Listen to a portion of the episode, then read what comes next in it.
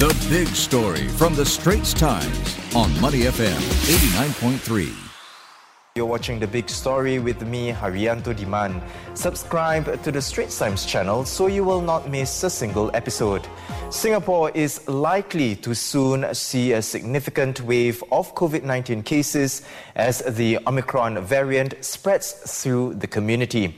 But at a press conference today, ministers say they're hopeful that we can ride through this wave without having to tighten measures. So far, most of the Omicron cases have been mild, especially among those who have been fully vaccinated. Since our last press conference, the number of uh, Omicron cases have risen rapidly, especially over the last uh, few days. Now, um, the Ministry of Health can ascertain about 70% of daily cases to be Omicron, but in reality, the proportion is likely to be higher, perhaps close to 90% or more. Omicron has clearly dominated over Delta variant in Singapore.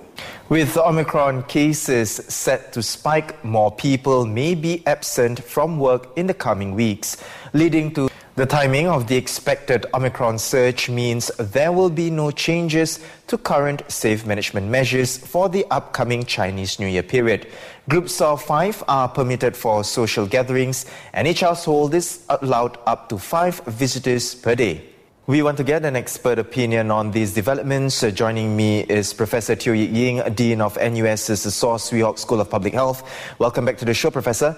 Professor, changes to healthcare protocols a simplified testing regime for VTL travelers, some of the announcements today. What do these illustrate about Singapore's management strategy currently? Thank you very much for having me back. There are indeed some simplifications of the testing regime for the VTL travelers, but I would actually classify this to be rather minor changes rather than big changes that will really smoothen and facilitate hassle free travel. Because after all, we still require VTL travelers to test themselves daily for the first seven days after they enter Singapore, except that this no longer need to be supervised, nor do they need to submit the results. Also, should anyone test positive during this period, there is now a convergence to the same protocol as with anyone in Singapore who tests positive and has not been traveling. So basically, really looking at whether they are unwell or well, and to follow the respective protocols one or two, staying at home, monitoring their symptoms. So really, we are still very cautious and trying to pick up imported cases amongst VTL travelers as early as possible. But at least now we are more knowledgeable about the impact of the Omicron variant. We can now align our border control measures with our existing community protocols for anyone who have been testing positive. After all, as part of today's announcement, MOH did mention we will no longer differentiate between Omicron and non Omicron infections. So, if we look back at our heightened border measures that were introduced previously, those were specifically directed at trying to pick up Omicron and to minimize the impact of Omicron in the population. So, now we can actually move to a protocol that is much more aligned with our general approaches to manage COVID 19. Professor, you mentioned small changes. Uh, these tweaks, shall we say, are they enough to prevent a stricter tightening of COVID 19 rules further down the road? I actually did mention that this tweak's really fairly minor in nature, and I don't think it will really have an impact on the trajectory of our COVID 19 infections. What is clear is that Omicron is much more transmissible. So I do expect the number of infections in the community will increase steadily over the next few weeks with or without today's changes. But what we do, however, need to continue monitoring is whether this increase in infection numbers will similarly lead to a surge in the number of hospitalizations and exert an increased burden on our hospitals and healthcare workforce. Now, the situation in Europe and North America, as we have seen in the news daily, is really a mixed bag. But all the data concurred on the fact that Omicron can increase the number of infections, but does not necessarily increase the pressure on the healthcare system.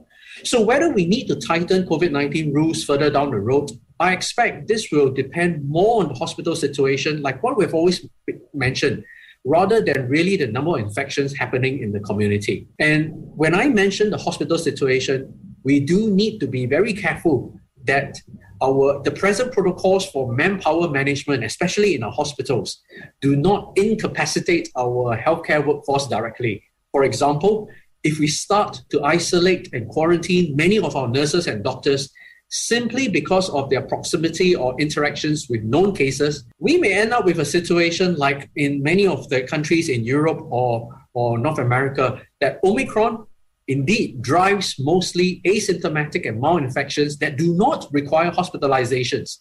But our hospital or healthcare workforce comes under pressure because many of them, many of the healthcare workers are quarantined away uh, rather than allowed to go back to work. So that's something we need to be very careful of. So, Professor, on that, what would you suggest then uh, for us to almost, you know, prevent or not take that route of um, isolating our healthcare manpower?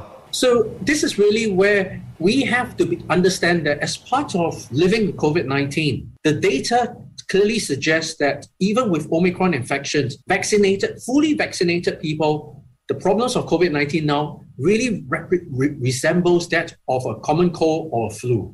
And if that is the case, we never really keep our healthcare workers isolated or quarantined away for a fixed number or period when they have a cold or when they have flu. We do watch out for whether they need to stay away uh, with medical leaves or not.